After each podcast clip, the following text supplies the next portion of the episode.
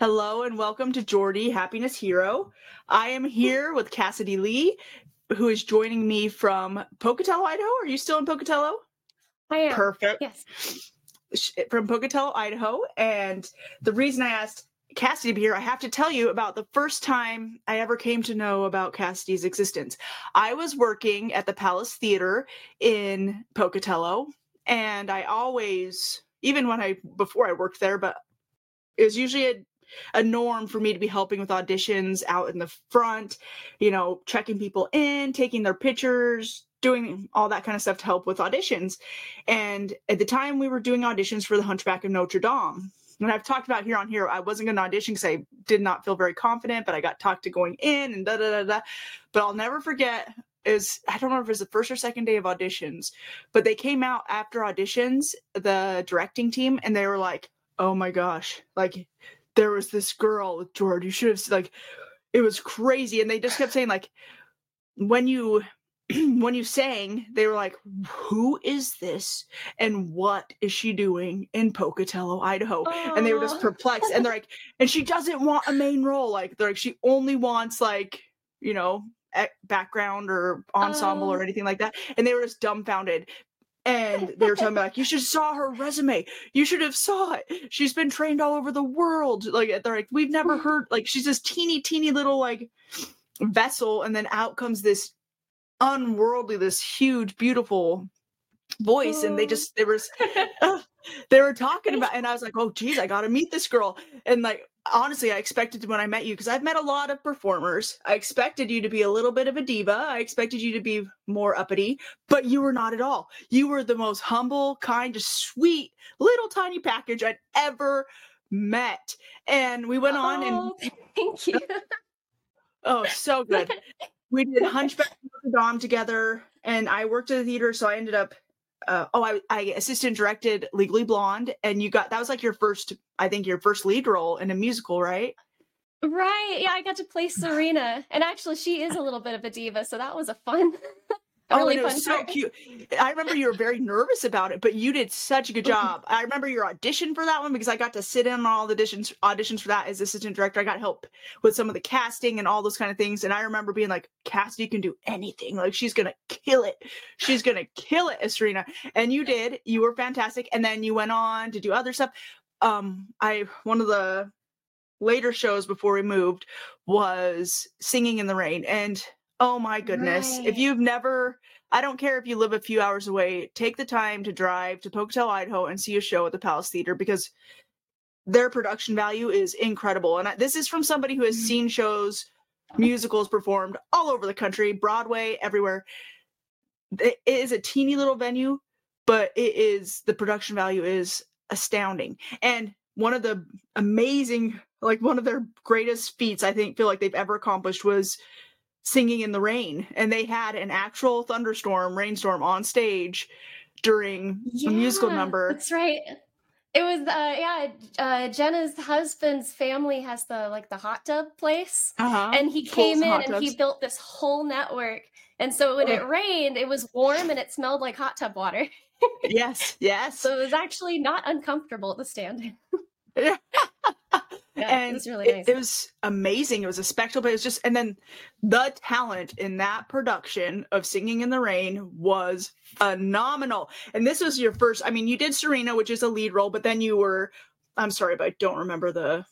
No, uh, it was uh, Kathy Selden. Uh, I grew up watching the the movie, and I absolutely loved it. And it was like a family classic. So I always thought, huh, like I I think I can relate a little bit to Kathy, and she seems like like a, a character I could play. And I was I was really excited when I actually saw the the list uh, and the the director had had me as that character mm. so I, I got really excited at work i told everybody oh of course and you were really fun you were phenomenal in that role it was so good i always Thank knew you. you. were just wicked talented but you're so humble that you're like oh i don't know i don't know and it's like yes you can you can do anything and it was so good i have yet to see you in a musical or in any kind of performing role when you just are not astounding. So, and I, oh, we're about to oh, talk about the whole so history of that because you were literally educated all over the world, not just in music, but in general.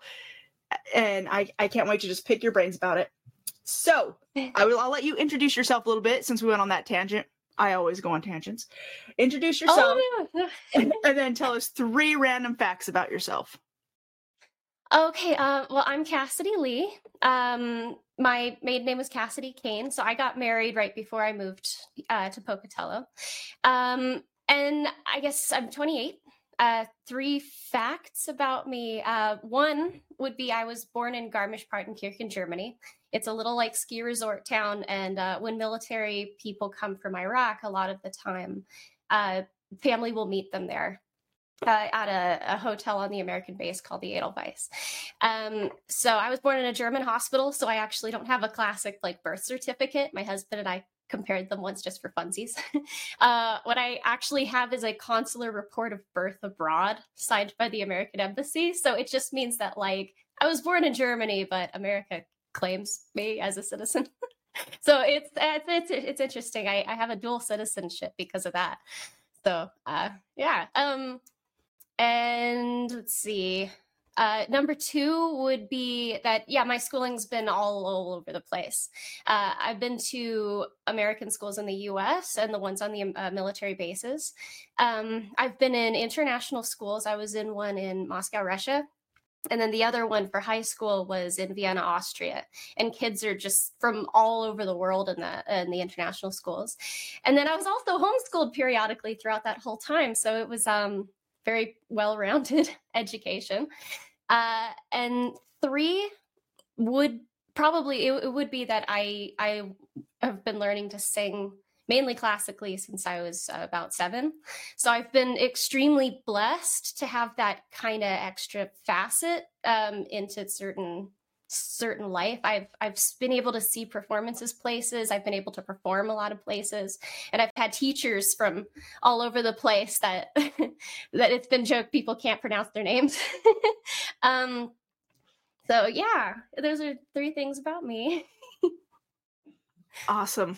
I think that is so cool. I love I, I just I can't even imagine the value in being able to have that experience learning all over the world in all these different ways because I, as you said it's very well rounded and I feel like that teaches you in and of itself so much.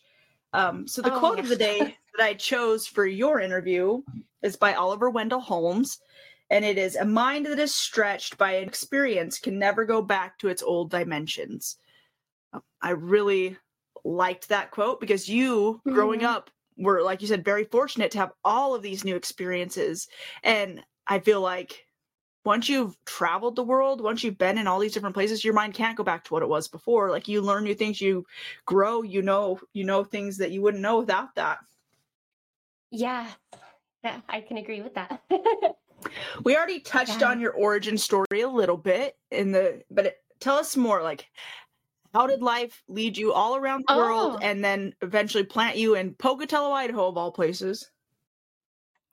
Okay, um, so like I said, I was born in Germany, uh, and then we moved when I was three, and I lived in North Carolina for a little bit. But then they moved us back to Moscow, Russia. Um, oh yeah, you're in uh, North Carolina. Which which base were you at? Uh, so it was uh, Cherry Point. Oh, Cherry Point. See, I, Uh, I'm we're right by. Camp Lejeune. My daughter is on the Camp Lejeune's like Oh. swim team, so like I drive out there several times a week to take my daughter to swim. oh, okay. Well, yeah, I, I liked North Carolina as a kid. As an adult, I'm not as much of a fan of the hot weather, so maybe, maybe it'd be different. Also, mosquitoes come straight from hell, like Yes, they do. yes. Oh my So- gosh, mosquitoes in the summer. Uh, little. Mm-hmm. I'm ready for them Yeah, to go need back like to hell. bubble. I'm ready for them to go back to hell from whence they came. furries, you little jerks, living vampires. So yeah, and then um, after North Carolina, uh, I moved to Moscow, Russia when I was like seven. Um, like I said, that's that's where I got my first singing instructor. His name was Vlad- Vladimir. He was Russian. Um, we lived on this American embassy in the middle of Moscow. So a lot of embassies or a lot of countries have their embassies there. Um, and an embassy is basically it's a sovereign land of the country. So legally, it is that country. So it's really heavily guarded, and if you mess with it, you're basically declaring war on it. Um, so the housing above was above ground, but the whole rest of the place was below it, like a bomb shelter. And there were levels and levels and levels of offices and family was only allowed to go down a, a few levels so i don't know how low it was. Um, i was there when the twin towers were hit on 9-11 um, and so it was yeah. Uh, but there's a, a, really amazing memory with that uh, the russian people actually came and left flowers hundreds of flowers around the edges of the embassy walls to show their that they were they felt terrible um, and to wanted to support Americans. Um, my dad was the Marine attaché. Uh, it's a person on the staff of the ambassador, typically with like a specialized kind of responsibility. Uh, he tracked down um, prisoner of war missing in action people, but he doesn't talk a lot about it. Um, but my mom was the Marine attaché's wife, and her job was to host parties for representatives from other countries and make friends with their wives, because wives here a lot. um, and and because it took so much time the american base hired like a nanny to take care of us uh, and then also servers to show up and serve the food that she cooked so she could hang out and and talk to people with my dad. Um, and we they, we were brought to some parties at different embassies when we were when it was allowed. So it was really cool because each embassy is like a little microcosm of that country. So the Indian base had this amazing smell of the traditional food, and I got like henna on my hands. Um, and I guess diplomacy was really important. So they put me in that international school, and they were like, "Okay, make friends." And these are all kids from people that like the the ambassador from China and the ambassador from India and so it was really cool. My my eighth birthday was basically just like an excuse to have all these people over. um, and I have a lot of really cool stories from Russia, but I don't think I have time. um, uh, everything was bugged. Just so yeah, I didn't know when I was eight, but like cars and everything were bugged, and we were followed. Um, and then I was in North Carolina again and then when I was in uh, 11, we went to Garmisch and I was on the school and um, in the American base. And um, like I said, it's a ski resort town. So during that period, uh, it was K through eighth. And um, what they would do is in the winter, they would have what they call Wonderful Wednesdays. So they would put us on a bus uh, after lunch and we'd just go ski for the rest of the day. That's it was really cool. not bad, right there. Um, no, it was that was one of the best middle school experiences. Um, I was in Virginia for a year, and then and then I went to to Germany for the last time. Um, I went to uh, an international school. Oh, well, actually, my parents put me in the German school first. Instead of going to the American school in Munich, they sent me to uh, the German school. So I went to a girls' uh, a girls' school called St. Irmengard's Gymnasium. Um, and and just to put it into a little context, if you don't if you don't know already, uh, German split kids after fifth grade into three different levels of schooling. Um, so gymnasium is where you go to prep for university because of your top like you get top scores. Um, middle scorers go to Realschule, which is just like a normal high school that trains you for any kind of normal job. Um, and then kind of like low scorers, kids that really aren't interested in continuing schooling or just want to go to like a trade school and learn how to do something else, go to uh, which is lovingly referred to by a curse word you could probably guess. Nobody likes it. it's Schulterschule. So um yeah so I, I kind of struggled a lot with the German, but my little sister was younger, so she picked up the language quickly. Uh, and so she continued and she went to gymnasium and I went to the Schutterschule for a little bit because yeah. Um, and then I just switched over. I, I had a person visit and they knew that I, I sang. And so they invited me to move to the international school in Vienna. And um, it was uh, called Amadeus International School. So their emphasis was on music. So there's a lot of sister schools for this place. So when I was there, we got to to uh, go to Portugal to visit the the school that specializes in sports. Um, I got to go to a lot of the many, many, many opera houses there. Uh, it was really cool. We we sang at old folks' homes. Um, I got to do a concert with some of my schoolmates in Beethoven's family home. Oh, that's awesome. Uh, which is really cool. of course, his his family home would have its own little personal concert hall. um, and the school, this is the the school that got some of the best, the, the greatest teachers I've ever met. Uh, Ildiko Raimondi was, um, she's a soprano for the Vienna State Opera House. She was this, she's this amazing, amazing person. Um, and yeah, and then from there, I, I guess I just, I graduated. I went to college in the States and then I married my husband and we moved to Idaho where I am now. Is your husband? that was a lot. I'm sorry. your husband's not military though, is he? No, his dad was military, oh. uh, and my dad was military. So we just kind of moved to the same place and became adults ish while we were there, and we got jobs in the same place.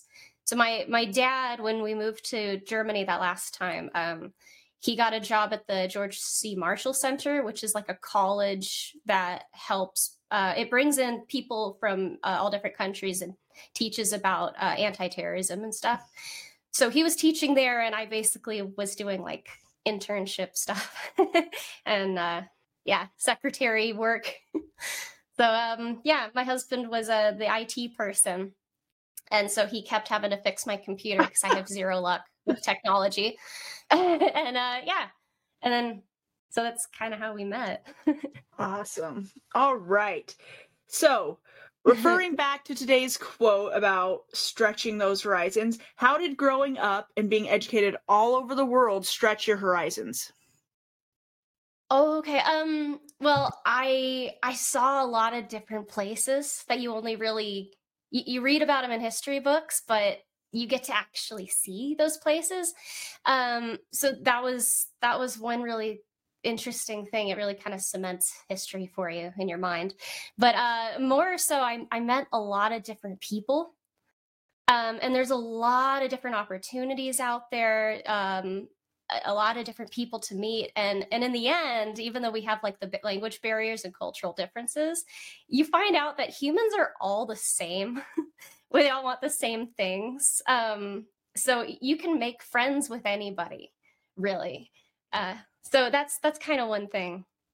one big human family. That's something that I always love about doing interviews for this podcast is the people that I interview are all so different, like very, very different humans, but there are commonalities between all of us.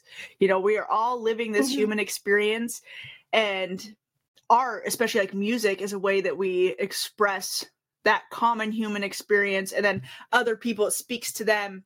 They, you know, see themselves in the art and it speaks to their souls and that forms these commonalities between all people. Doesn't matter where you're from. And I love yeah. it. It's what I love about podcasting. It's what I love about art. That's what I love about so many things. And travel, like, oh, such a beautiful experience. It has to make you like a more mm-hmm. empathetic person and a more just I don't know. I don't know. yeah, it gets you outside of the box because I mean, it's really I, I, I always used to think it must be really nice to grow up in the same town and know people from kindergarten and and grow up and and go to each other's weddings and you know and that's that's one one situation but you also you need to go see all these different places because otherwise they just they're just words and pictures.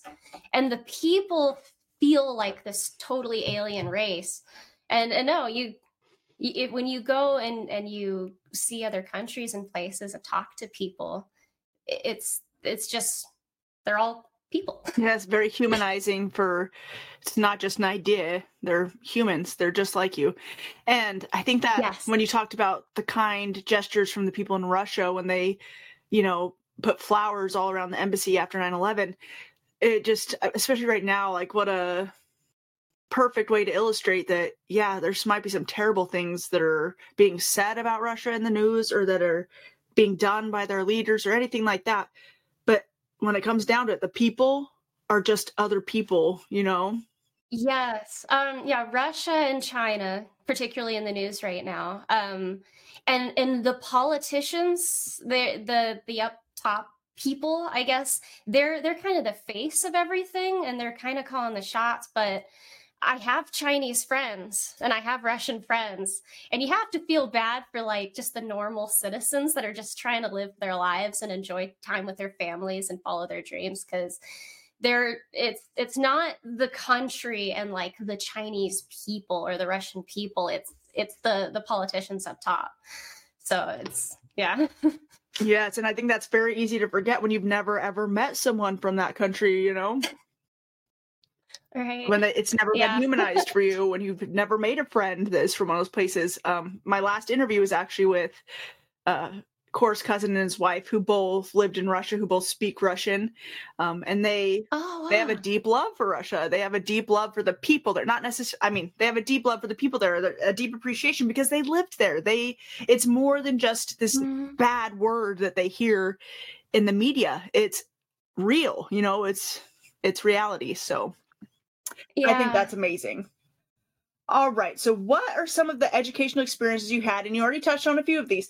You've had living in other countries that you wouldn't have gotten to experience inside the states if you'd if you'd grown up at one school from kindergarten to twelfth grade and lived the small town life or whatever. Oh, okay. Um, well, I've talked about field trips a lot, uh, which you can obviously do in the States, but like I said, there's a lot of historical sites that are one thing in the textbook and another thing in real life. So the the castle that the Disney castle designed off of, uh, we took a tour of the Neuschwanstein Castle. There are just as many castles in Germany as you hear. I absolutely recommend going over there.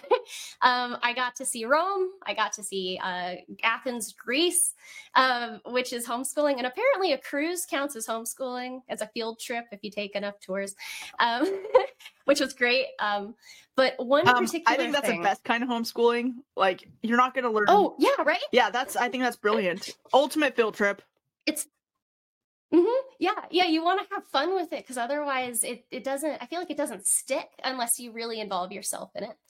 Um, and then, but- so one particular thing when I was going to German school, uh, the grade that I was in was actually studying World War II. So it was seeing World War II from the the perspective of Germans and how they're teaching kids about the history. And basically, they go over how it happened a lot and how to keep from from having it happen again. Um, but in order to do that, they put us on a bus and they took us to the Dachau uh, concentration camp. And you can read about it in the, the history books. Uh, you can read about the absolutely horrendous treatment of people. But it always kind of feels like a story until you walk through those gates and you take the tours of the gas chambers and see this massive collection of the confiscated like shoes and coats and just like stuffed animals from kids that they oh. took from people. I'm sorry, that got really bad, really, really sad, really Oh. fast. I, Yeah. but it was, yeah, that's that's something that you don't experience without going going to places and really seeing it. after World War II, Germany is It- another country that even to this day people still have biases, you know, biases and prejudice against the German people when they don't know anything about the German people or what actually happened. Oh, and yeah. I've taken trainings from Yad Vashem, I believe, is the school in Jerusalem. The the oh wow. and I've ta- I mean obviously remote. I've taken trainings on how to teach the Holocaust to middle and high school kids, and they would always say we want to show them the trauma. We want to teach them how it happened. You know, like all those important steps to it, not just like we want to lead them through the trauma without traumatizing them, like the students. Oh, And like, I always loved that that was the approach they took to it. Like we're not gonna trauma, you know, traumatize the students, Mhm. and I think that's gonna teach them. We want to lead them through the trauma without actually traumatizing them. And I think that's and I yeah. and one of the things they talk about is that if you really want a powerful a powerful education about World War II and about the Holocaust, one of the best places that does that is Germany because they are a proud country and they want to say, hey, these horrible things happen in our country. This is why they happened. This is what led to them happening. And this is how we prevent it, like you said. And which is, I think, every curriculum anywhere in the world can learn from that. And that's not the only homicide that ever happened. And they're, they're still happening. They're every, or genocide. I didn't mean homicide. I meant genocide. That's, it's not the only place, right? no, For, right. for some reason, like, Mhm. well, maybe just because it's still so close to home because there's still people who remember things like Core has a cousin, this grandpa's first cousin that lives in Pocatello now, and we had a very close relationship with her. She, her family hid Jewish people in their house in Oh. Holland during World War II. And like it was a very traumatizing event for her. So she doesn't talk about it very much because it was so scary because they knew at any point they could get caught. And if they got caught, they were, you know, gonna have the same Yeah, fate as the people, you know. Same boat. But hmm so it's still real. It's still more. Maybe that's why Mm. we focus so much on, but we don't focus enough. I, at the school I taught at last year, or the year before that, it's time is a blur for me. Uh, I got to at, at Connor Academy. I got to work there, and the teacher I worked with was phenomenal, and he Oh, gave me a lot of like leeway to teach and to do things and to build curriculum. And I love building curriculum. But I did a unit on the Holocaust. I even had a private donor from Washington D.C. donate this money to me so that I could order all the books I wanted to do for a Holocaust book club with the kids. Like it was fantastic. But one of the big things I taught was the foundations of it. Like, where did this start? Propaganda, like talking about all these kind of things, talking about the pyramid of hate, Mhm. how it doesn't just come overnight. Like, it builds from the little things, it builds from stereotypes, it builds from generalizations. And after that, in the pyramid of hate, it just gets higher and higher and higher until you accumulate with genocide. This is the kind of thing that is so mm-hmm. important. Like, I, I want schools to teach us, but there's so much pushback about it. And like, no, this is the history. Yeah, I'm not sure why. this is the history. Because the problem is you have all these, yeah, we have all these stories, and it's like all these post-apocalyptic stuff, like the Hunger Games and everything, and people watch them, and it's entertainment. So it's like, no, this doesn't actually happen, and and it almost kind of starts to make the stories about the Holocaust and the concentration camps into like this, you know, just Dystopia, post-apocalyptic mhm. fiction, and it's like, no, people were actually treated like this, this is real. and it can happen again. at the school I was at, and one of the reasons why I was so adamant about doing this and teaching it is because they had had parents the year before that were like, "Do not teach our kids the Holocaust. It is not real. It is," and I was like, "What? Like what? Like Who I'm, taught them? yeah, like 100. percent I'm gonna, I'm gonna teach this now because." And I did include in my Yeah. like while I taught about the Holocaust and that was like the main focus, I also taught about yes, this is one genocide, but then I'd give them facts about all these other genocides that have happened throughout history and that are still happening, and they would have to be like, oh, like figure out the different countries of these different like to- kind of open their eyes, like this is not a one-time thing. This is why we learn about the pyramid of hate. This is why we learn about Mhm. how hate grows and it doesn't come from nothing and then it accumulates with genocide and that's what happened in that period of time and what a powerful thing to be there Mhm. with the people the you know the grandchildren the great grandchildren of the people who lived through it and Mhm. who are trying to Yeah. it's important in germany it's important to them to teach their kids because they are like we cannot let this happen again Yeah, my uh, my friend brought in her grandfather's uh, Nazi uniform, and and let us like I held his helmet. Oh. it was it was really really interesting, and she's like, yeah, it's uh it people got kind of it, there was like this base of fear, and then making people just hate people without all the information, and then. Uh, a lot of it was also making people feel like they were in a group. I think that's also how like the KKK kind of oh absolutely got that too. They made it a club and then they they made people feel included and people do anything to be- feel included. yes Uh and so yeah, there's a book called uh Die Welle in German. It's called The Wave. It's a, a really good book if you're looking at just being able to see how that that kind of happens because it's it's a basically a story about this teacher who does this experiment where he recreates the conditions of of creating like a, a Nazi soldier group kind of. And the class ends up dividing into factions and and it goes really really really badly. Yeah. So uh, i'm actually familiar with that book. It's one of the ones i researched you are! I'm so glad! I was I was researching it when I was looking into books about the Holocaust that would be beneficial to kids, and I don't think that's one of the ones I ultimately picked because it was just a little too much. Like I'm already dealing with parents, some parents who don't even believe in the Holocaust. Like I don't want to push it too far, but I did include a, a nonfiction book that was about the Hitler Youth, um, Hitler's Boys, or something like that. I can't remember the title right off the top of my head Oh. but it was also a very powerful nonfiction book about like this is how it happened like if you're this is what it was like to live through it like eh, Mhm. we're not the monsters of the- yeah it's necessarily yeah thank goodness for literature yes and art mm, literature is part of art but and art i'm a big proponent for that all right so music well yeah literature yeah literature art music Sorry. this ties us right back to music because music is your your forte but music and performing is a big part of who you are how did it serve you on your journey and who is your favorite composer Okay. Um music like I said, music got me into certain facets of of life that a lot of military kids might not even get to experience. So my teacher, uh, she gets free tickets from the opera because she sings. So she got me a, a box seat to uh, an opera called Rusalka, which is as one of my favorite songs of all time. So um, it allowed me to go beyond some of the doors that I never would have been able to if I were just, you know, living on the American base. Uh, if I didn't sing, I wouldn't have gone to Vienna, which means I never would have experienced any of those things or met any of the people while there. And a lot of my social kind of professional networking came from living in Vienna. Uh, I was a little too young when I was in Moscow to really make like friends and have those kinds of connections, the the long term ones, because I don't have the emails of any of these people. Um, but now from from the school that I went to there, I have friends in, like I said, like China, Singapore, Japan, Germany, Australia, um, like lots of places. And if I wanted to go back to Europe at some point, or if I wanted to visit one of these countries, I have people that I could reach out to. Um, uh, as for the the favorite composer, uh, that's like asking my favorite sunset ever. um, but if I had to narrow it down, if I'm just going with like old school classical, because that's what I was, you know, I I've sung a lot of Mozart. I, it's a really boring classical, you know, classic kind of answer. Everybody's favorite is Mozart, but that would be him. Um, if I had to choose a modern one though, Hans Zimmer is an amazing composer. so I don't think Mozart's boring. Yeah. There's a reason why he's everybody's favorite, right?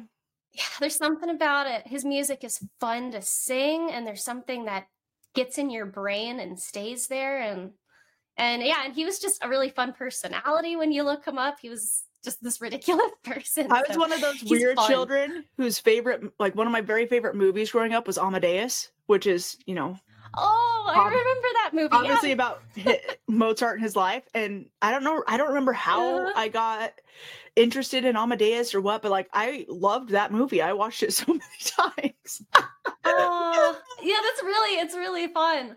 It's good. of all things. Yeah, and so what was the most mm-hmm. memorable international venue you ever got to sing in? Okay. Um the most memorable is actually one from Russia. So, uh the American base held an event uh, and then an Irish rock band called Tintle ended up performing there. And my parents at that age, you know, they were always like, hey, go ask if you can sing, you know, all the time, all the time. um, so I did sing with them. And because my family has like Irish roots, uh, I had learned a couple of little Irish songs.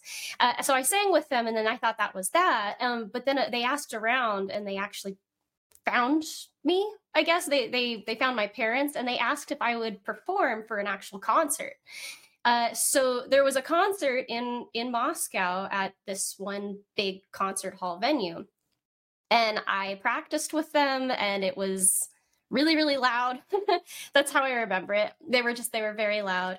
Uh, and then when I showed up, they gave me my own green room, and this place uh, was filled with flowers, like the way that you'd imagine uh, in like Phantom of the Opera, like Christine Daae's room.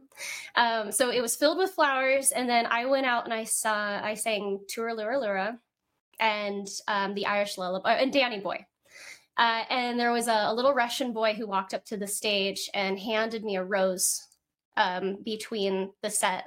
And then at the very end, I came out for like bows, I guess, and um, and and people were throwing flowers on the stage to everybody and and uh they gave me this huge stuffed like husky that's like it was almost as tall as I was at the time, which I still have.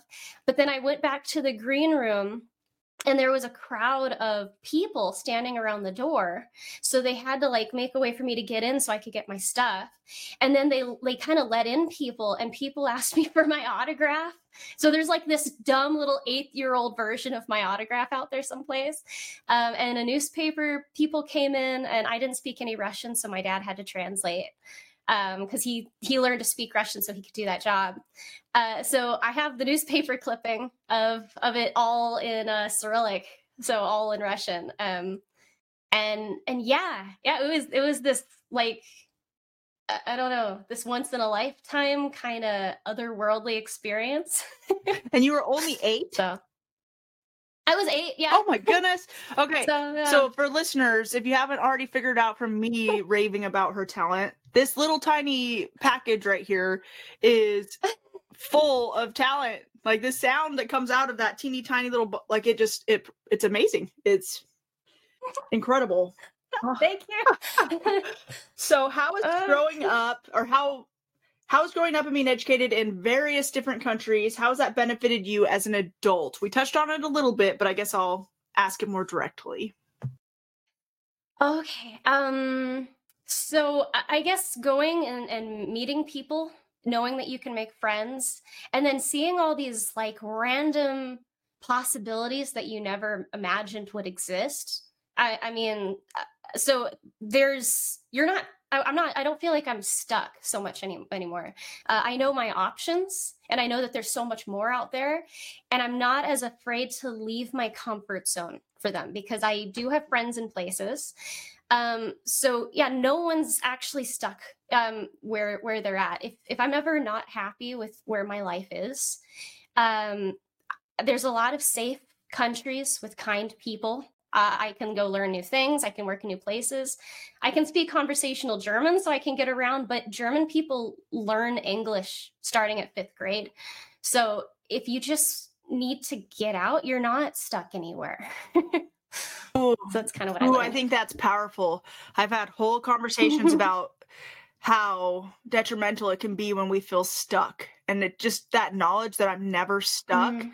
is so powerful. Like mental health wise, that is a very powerful tool to have in your mental health toolbox. You're ne- Yeah. you're never stuck. You're Mhm. never stuck. Like that's important and that's powerful. I I felt stuck for Mhm. years and I was so depressed. I was so trapped. And when I finally was like, I'm not stuck anywhere, and I was able to break out of that, it it led to so much more Yeah. happiness and fulfillment and confidence in myself and just well-being. It's a powerful thing. Mhm. You moved and you got to a new place, and you always sacrifice something. You always have to like get rid of some stuff so you can move, or or you have to leave some friends and family.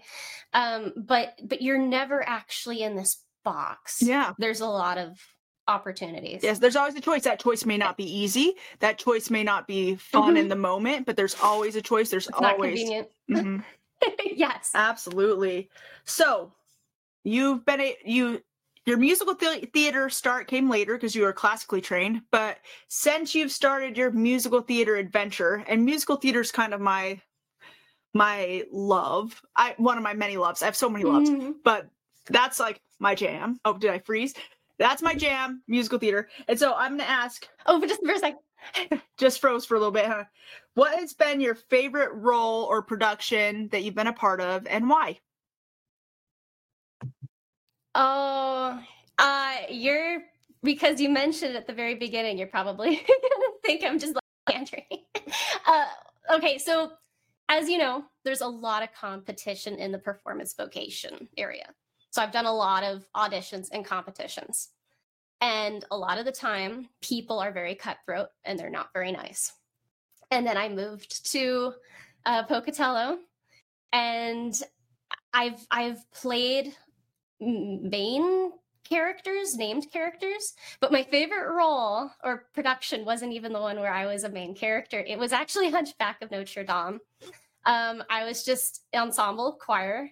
The music is spectacular. The setting was beyond. Um, and it was it was so fun because everyone is ridiculously nice and supportive and and honestly i'd never seen that anywhere else in the world which i think i can say because yeah I, i've i've done other auditions but but hunchback of notre dame was so fun and it had by far the best theater family Mm. So, I agree. it. that was a hard time in my life, but it was still a beautiful production. And that every single performance, Mm. that music, you know, brought people to tears.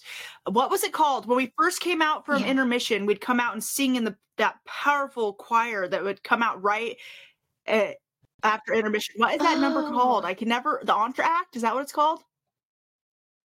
yes yes oh my goodness, like that's still like French with a little of all the things of all the songs I've ever Yeah. performed on stage in musical theater, like that that moment always sticks in my brain because that was so powerful. I mean, it sure doesn't help that I have like Tierra Bird singing behind me on one side and Kassidee Lee singing behind me on another side. Like, oh tears.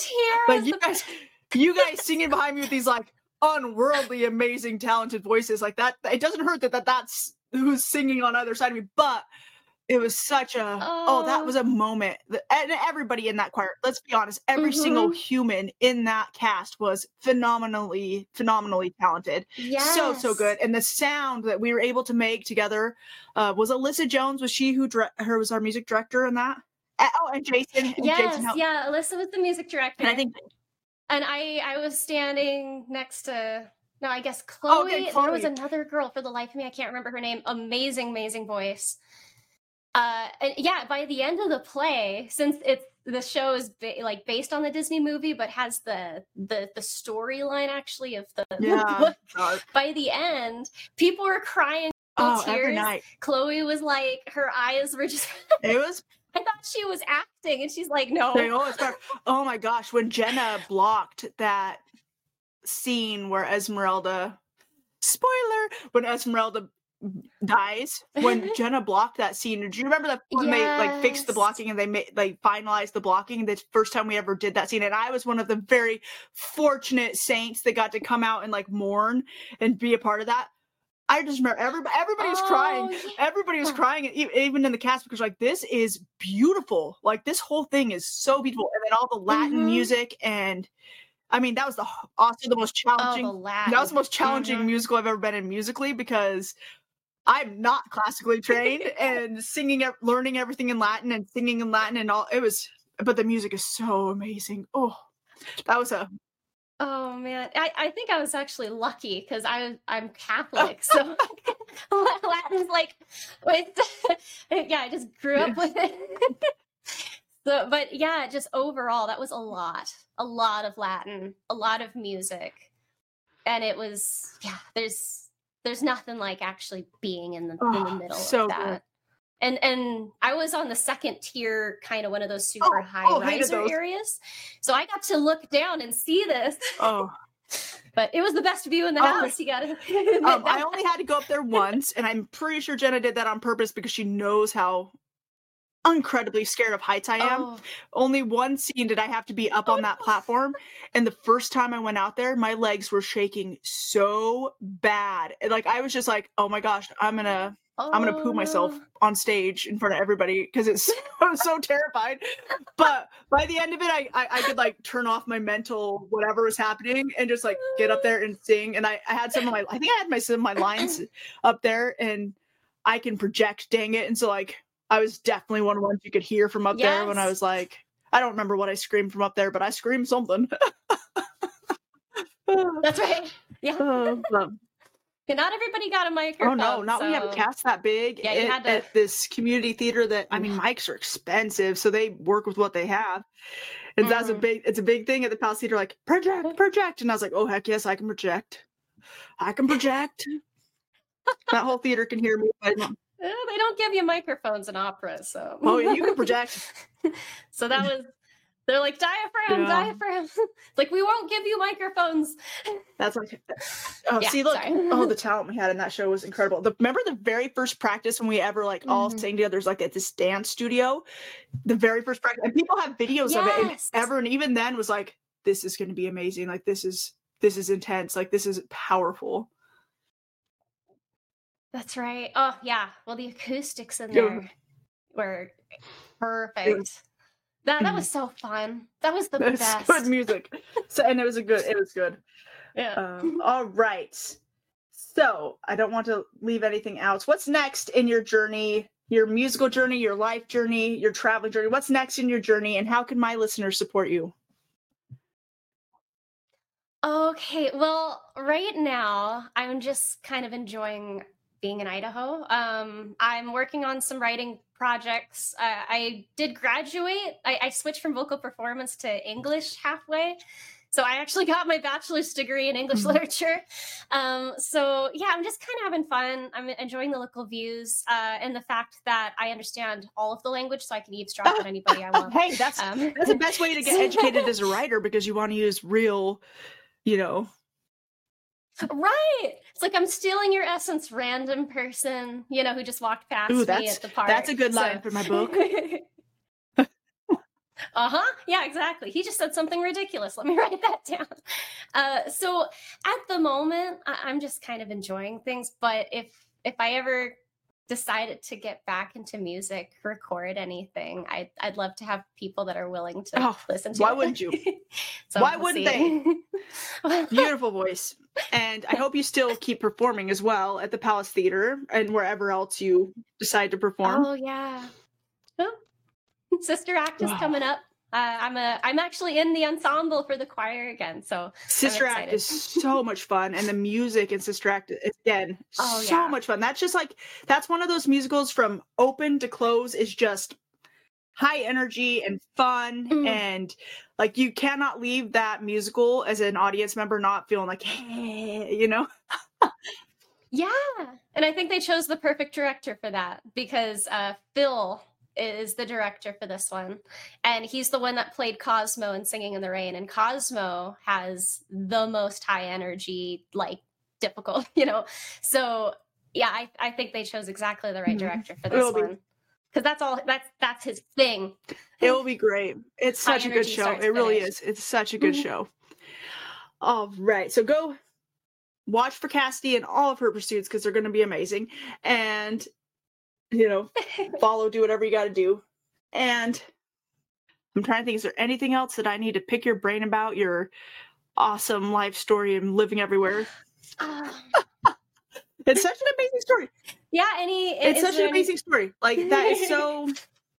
Most uh, well, I don't. I is that generalizing? I don't know, but most children don't get that opportunity where you get to be educated, and I'm not just talking about you know language and art even and like you had a global education. Mm. You learned about life and about humanity and about I was really yeah spoiled. all over the world and that is so incredible um, as an adult i still hope to learn more because every time i travel anywhere i learn something and i it's just it's amazing i haven't done as nearly as much traveling as i hope to one day do but like rome italy we went kind of all over italy but it was amazing amazing it was one of my Mhm. favorite trips i've ever been on and it was Mm, I love history, so I love seeing all the hist- historical places.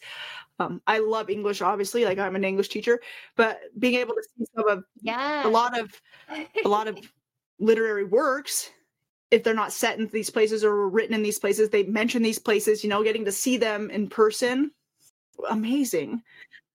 Mhm. Um, Yeah, if um yeah, if if you liked Peter Pan or any of the Sherlock Holmes, Edinburgh, Scotland is one of the greatest cities I've ever been to. I felt so safe there and if you just want if you like that um fall old historical semi, you know, mysterious witchy vibe kind of, Edinburgh is your place. um so yeah, go there for any of that and then yeah, England uh, the Globe Theater is really, really cool, and it has a really, really old uh, restaurant built on like the original foundation or the, like the original building. Um, that was really cool. But uh, I've never been to Japan. That's the no- the number one on my bucket list. So I want to get there. I, I think my husband's very like that's one of his top two is Japan, but all of us in my family, I don't know how Scotland Uh, came into the play, but even even my daughters, I don't know where theirs Mm. started, but they're like, we want to go to Scotland, and I'm like, yeah, Scotland's awesome. My personal fascination with Scotland started with Outlander, and I was like, mm, Scotland. yeah. uh, But the history too, man, they did a really good job. the history too, and, and the later seasons Yeah. take place in North Carolina. So, oh, I only watched oh, what did I give away? I think Spoiler. Oh. Oh yeah, it's okay. North Carolina, no way. No, that's hey, one amazing thing No, about moving out here is that there is so much history because North Carolina is one of the oldest Mm.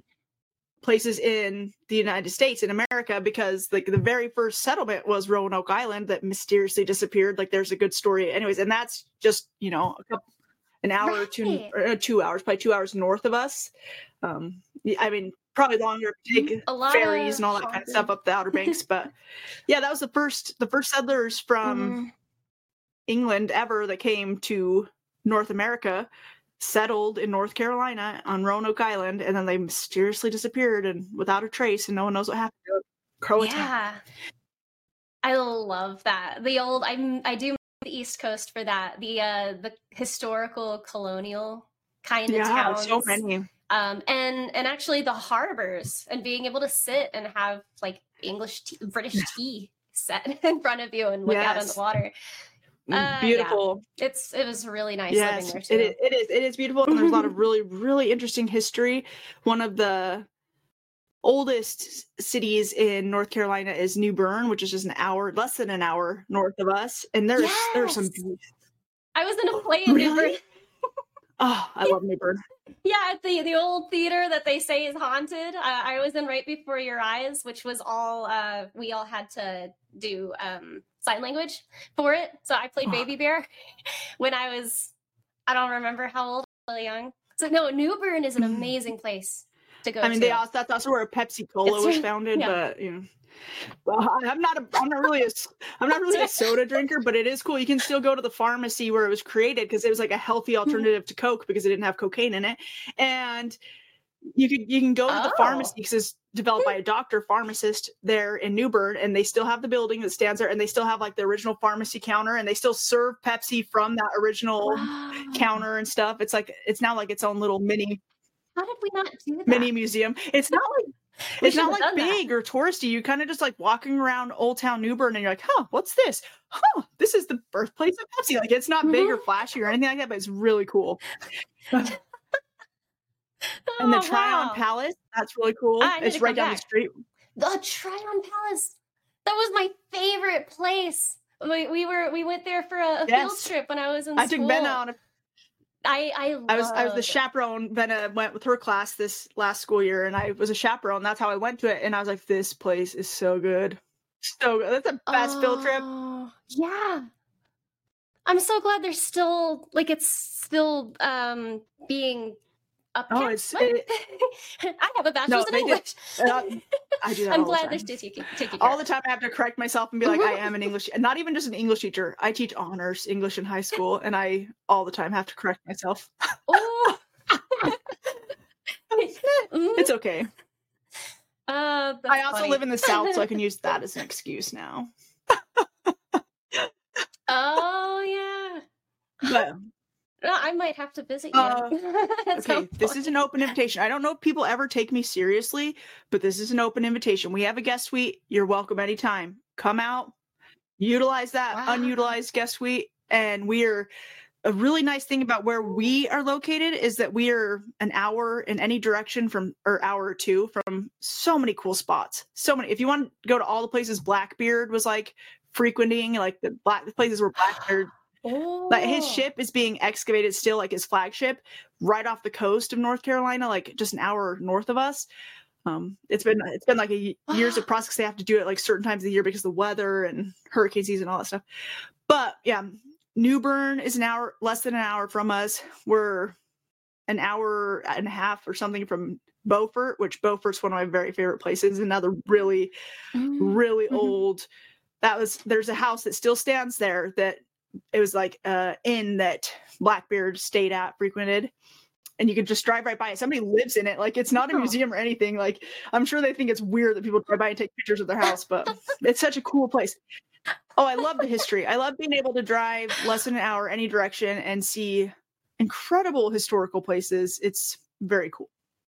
Mhm. wilmington Yeah, and then did you ever go to wilmington? And not just North Oh, yeah, the whole Carolina. You could drive any and, and into the, the other states and see. Yeah, haunted lighthouses. I need to see at least one haunted lighthouse. I don't know I what's haunted, what's not, but I went on a trip last Labor Day to see all of the lighthouses along the coast, and oh, I love lighthouses. Love the lighthouses, Yeah, and you can do it all in one weekend. Mhm.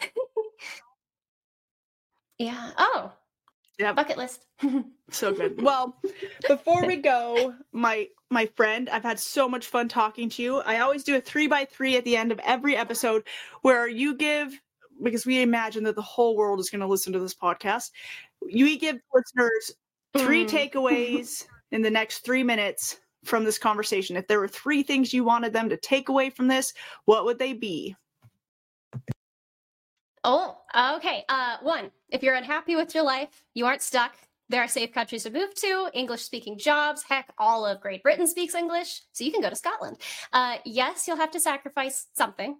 Uh, the apartment you like, belongings, fam- some living your family, but there are so many options. Germany is amazing too. And Vienna is one of the safest cities in the world. So is Tokyo. So take the leap. Um, number two, human beings are ultimately the same everywhere. Uh, the super corrupt politicians on top are always the face of it, but the average citizen is really just like you and me. Everybody wants to feel special, to be comfortable, to have meaningful relationships. Um, everyone just wants to be safe, happy, healthy, and provided for so you can make friends with anyone and you don't you don't have to be i mean there are some unsafe countries that you really shouldn't go to particularly as an american right now. I wouldn't recommend going to russia uh, right now. Um, but you can make friends with anyone if you really dig down into just human nature. Um, and then the third i would say is just your a hundred percent based like where you are is based on your decisions. The big and the small ones um being in the military family it it just that was one thing that that taught me that the littlest things the decision to to go one place or the decision to do or study something else you end up in in this particular place. My my dad didn't have to take the job in germany. He could have chosen a different place because he actually retired uh, from the military, but he still was able to work as a civilian on the American base. So he could have chosen some place else, and I never would have met my husband. So big or little, your your daily decisions change everything. If you do yoga and drink water every day, you'll be healthier this time next year. Uh, if you decided to move to Japan and teach kids English, I I can't even tell you where you'd be because I've never been there, but but you'll experience things you never you never expected. I love So, that. I love all of those. I think those are very beneficial for everybody to know and everybody to exercise. One of my very recent interviews was with somebody who learned to love travel, to who learned to li- live in a way that you're always a tourist, you're never stuck kind of mentality from living in South Korea oh. as an English teacher with her husband like they right after they got married they moved to south korea for several years and taught english taught english in south korea and they, it was an amazing experience for them That's really cool. it was really cool and i remembered as you were talking about people being you know people being people everywhere I- when i did matilda which is that's my favorite role i've ever played was was the librarian Mrs. oh, I saw Mrs. Phelps. that. It was Mrs. great. Phelps in Matilda was my favorite role of all time. And when we were when we were doing Matilda, there are there's like a whole scene with Russian people in it. And they speak Russian, and nobody knew how to pronounce Russian. And so I reached out to Case and Madison, who have been interviewed on my show, and they both speak Russian. I, re- I reached out to them and I was like, "Hey guys, I, we need help with this pronunciation on the Russian for these." And I didn't have to speak Russian, but you know, for everybody else in the show, and they went above and beyond and they contacted a friend in Russia who sent us a video pronouncing very slowly all of these different lines in Russian. Oh, that's perfect. And it was like- People are people everywhere and they're helping, you know? It was it was incredible. I thought that sounded Yeah, authentic. they this friend in. Russia was so kind to send us recordings of him pronouncing all of these Russian lines and Harrison and Miley like they just Mhm. because they those those two used Russian quite a bit in the scene and they they listened and they learned their Russian. Right. I wonder if they could uh I don't know, if they could pick it up faster now that they know how it sounds. Maybe. I wonder if they could do that. Oh, living somewhere else. And that's one of the biggest things too, I think about living somewhere else is learning another language. How, what a gift. Um, like my husband got to live in Mm. Italy for a few years and he learned Italian and then came back to Idaho and they didn't have Italian as like a minor in college at Idaho State University so he decided to minor in Spanish because if you already know a Latin based language it some makes it easier to learn another one I don't know maybe not for me but for him so by living in Italy There's by living in. Italy, he actually ended up learning both Italian and Spanish. He minored in Spanish, and now he speaks three languages. You know, that's it's it's really cool. Wow. That's Mm-hmm. really impressive. I, I my brain does not pick up language easily, but I I will say that um if you do speak a, one language, it's uh, or even a little bit of one language, it is way easier to pick up the others once you reach that point. Um but yeah, so I I can order and have general conversations, but my little sister's Wow. fluent. And and uh and it sounds really it, she likes to um vent in German sometimes just because she knows it sounds funny. That's funny. And it's just this stream of angry Oh, German. and that sounds extra angry, right? so Like the guttural, yeah, like and so she could go back oh, and that's awesome. hmm Well, Yeah. It's actually funny Oh, because go ahead. you sorry, if you listen to people speak their normal language, just like as they would just speak to a friend, everything sounds Mm. beautiful. And- but you know, some languages sound extra angry. yes, I think that's like, and that, I think Yeah, that's that also in Amer- like we've been shown that in the media, like angry Germans, angry Russians, Mm, like Krankel Yeah, that's that's what we've been even angry italians if we're being Yeah. honest like that's what we've been shown and like that's so then like we get Uh-huh. these preconceived notions about things and it's not true when you listen to it like you said when you're in another country and you listen to them communicate in their native language it's beautiful it is beautiful Mhm. um and i i do not speak other languages i speak muy pequeño espanol and you know even less italian I speak zero. even less Italian. But what's funny Ah. is I don't speak them, but because I've been around core speaking these to people, like I can understand a lot. Like they can. The other day we were at an Italian restaurant and Core was having a conversation with an Italian waiter who's from Italy, and even though I can't necessarily speak the language, I understood every single thing they said. Like it was weird. Like I could follow the conversation. Uh-huh, That's uh-huh," really and I totally knew. it it does seem like you can you can understand and read it way faster than you can speak and write it but yeah it, it's amazing how much you actually understand from just listening to a language that you're Yes. familiar with It's cool. Mhm. So everybody Yeah. get out globally educate your is that even I don't know if that's correct English, but educate yourself globally if you're at all able to. If you can't travel to other countries, you can still learn about other countries. Eh, We live in a world where everybody's connected by technology. You can meet and talk to other people in other countries in by other modalities. You don't have to even travel there if you're not able to. Or you can save up and while you're saving up, you can learn another language. My 12-year-old is on like several month streak of Duolingo because she's teaching herself Spanish. Uh just because Oh, she wow. wanted to. And so, yeah, there's so many resources out there and it's there you'll I don't think it will ever harm you just to Mm. educate, you know, just to learn, just to grow. well you'll never regret learning Yes. something And it's like it was like that opening quote a mind that is stretched by a new experience can never go back to its old dimensions and i love that oliver wendell holmes preach. Mhm. all right.